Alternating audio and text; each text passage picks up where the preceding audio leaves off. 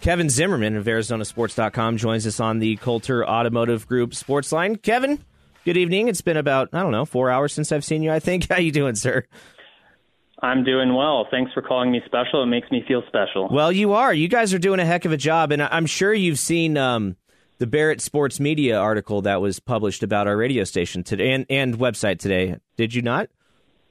I have not yet. Okay. I have not been around since I saw you last. okay. Well, uh, so for those who don't know, Barrett Sports Media is is a is a website that basically talks about all things that are happening in in the sports media and journalism world. And uh, Jason Barrett is actually the the the founder of of that website, and they did a nice story about how uh, Arizona Sports and ArizonaSports.com has really really uh, done a done a stellar job of covering the Suns and sort of owning the market when it comes to Suns coverage. So I wanted to start there, uh, Kev. Just what what this playoff run has been like for you professionally in covering this team, and uh, just you know what what we've been able to do here at this station and website has just been truly remarkable to give the fans the coverage that they deserve. Right.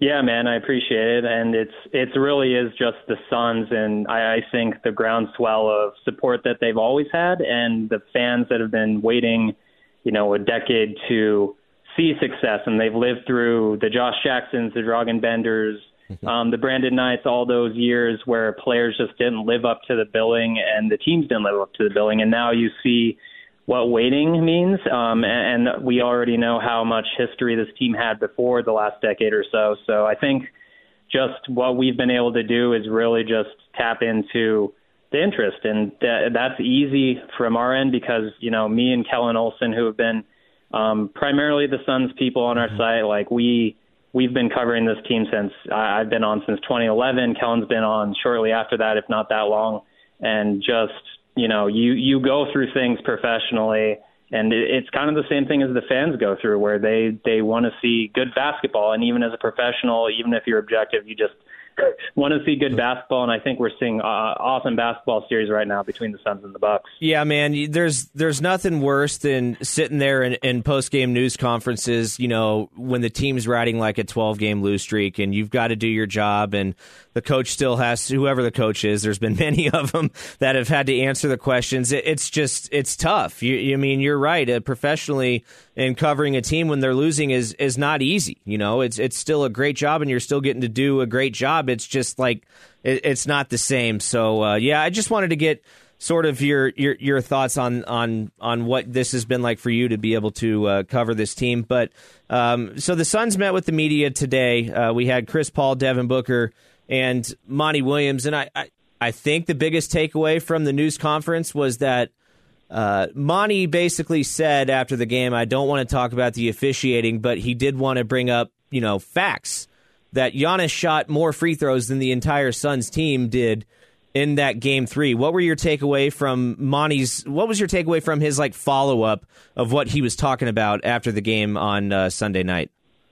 Yeah, in the moment he said I don't want to talk about it, but here are the numbers, and then it was it was a follow up later in that post game session where he said, you know, DeAndre, we have to help him by teaching him what the officials aren't calling, and and he did say, you know, I, I can't tell, I don't really know the rules all the way, and he that's half complaining, I guess. Mm-hmm. And, and today I took it genuinely. He didn't know whether he was, you know, putting it out there that he was complaining. I think he was trying to avoid, you know, not just getting fined, but he doesn't want to criticize people.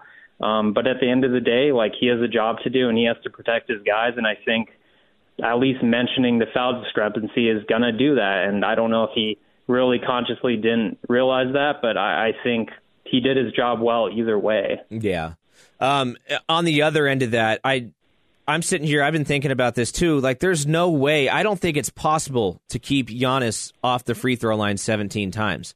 Like the guy is, he's just gonna get fouled. That's just that's just how how it is. I mean, when you're that big and you're that strong, and you know you're trying to guard him, he's really good at drawing contact. It's to happen. Is there any way that uh, you know the Suns can keep him from getting to the line 17 times? But although I don't think you're you're really too concerned about it too much getting him to the line because he's not a good free throw shooter. He was the other night. But what do you do defensively for the Suns to keep him uh, off the free throw line? Yeah, I mean, like you said, I think you have to give him credit. He's really just taken what he's good at and emphasized it, and he's kind of stopped taking jump shots and he's forced the issue, and right. that's part of basketball, right? So to me, I think just him, you know, driving hard, diving. Da, if Da was not in foul trouble, I think that that would have been a different story, and he would have missed more shots. He would have avoided drawing fouls because Da honestly has been pretty good about just taking contact and making guys miss. So to me, it really is just sticking to your defensive principles, doing the best you can, and and living with it because we've seen him score 40, close to 50 points, and the Suns have won games that way. Yeah, de- or uh, Chris Paul said earlier today that Giannis, when he gets the ball at the at the top of the key, or even you know, sometimes he'll get a rebound and just dribble down the court and score within like five, six seconds. Like he's just that. That's just the kind of guy he is. He likes to attack. Chris Paul said he's like a running back in the NFL that's running downhill. You just you cannot stop him. You can only just try to get in his way or disrupt him, and that's kind of what Monty talks about. You know, getting in his way, getting his way um, without drawing a foul. But defensively for the Suns, how do you, you know, if you think about the, I guess it's a double edged sword. You know, if you key on Giannis, you know, you leave other guys open, and that's what happened the other night. There's really no, there's really no balance or delicate balance, if you will, uh, is what Kellan Olson asked Monty about today. Is there? Yeah, yeah, and and Kellan used the word delicate, and right. Monty was just like, there is no delicate. You have to defend the three, and you have to help, um, which is a funny exchange there too. Again, but yeah, it's it's really just limiting the opportunities. If he's in the half court and you have your defense set, he's not going to want to because he has drawn fouls in the past um, against offensive fouls. Excuse me.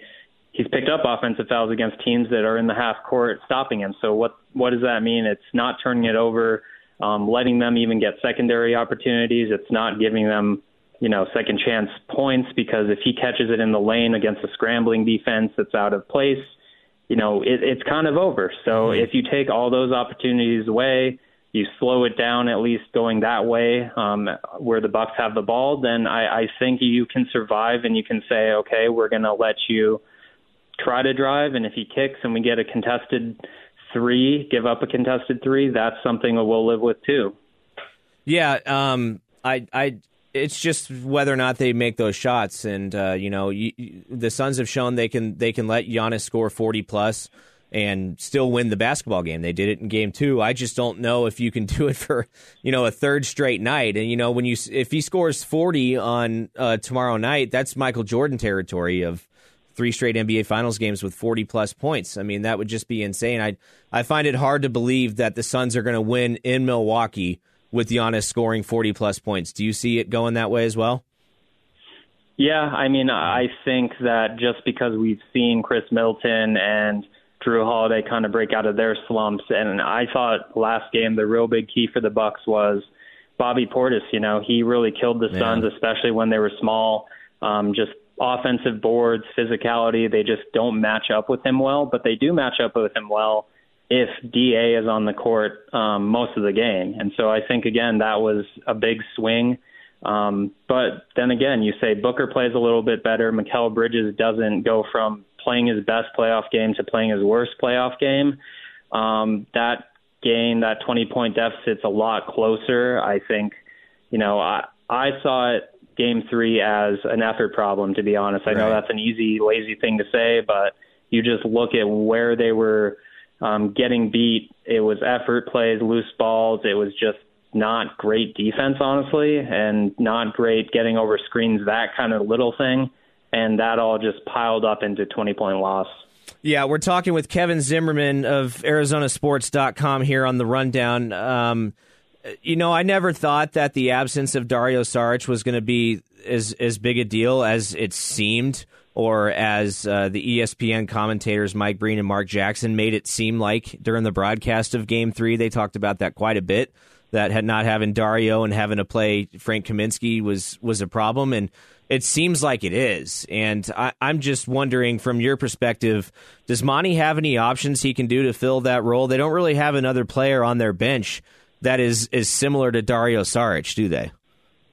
No, and yeah. I don't want to nitpick James Jones because obviously he got this team reassembled into a finals team. Um, but you know, when we had all this time to look at a winning team, if we had to have picked um, a weakness, it was when they let got rid of Damian Jones early in the season. Didn't really replace him as a true center behind Da. That was kind of a, a minor, minor mm-hmm. red flag, I guess you could say.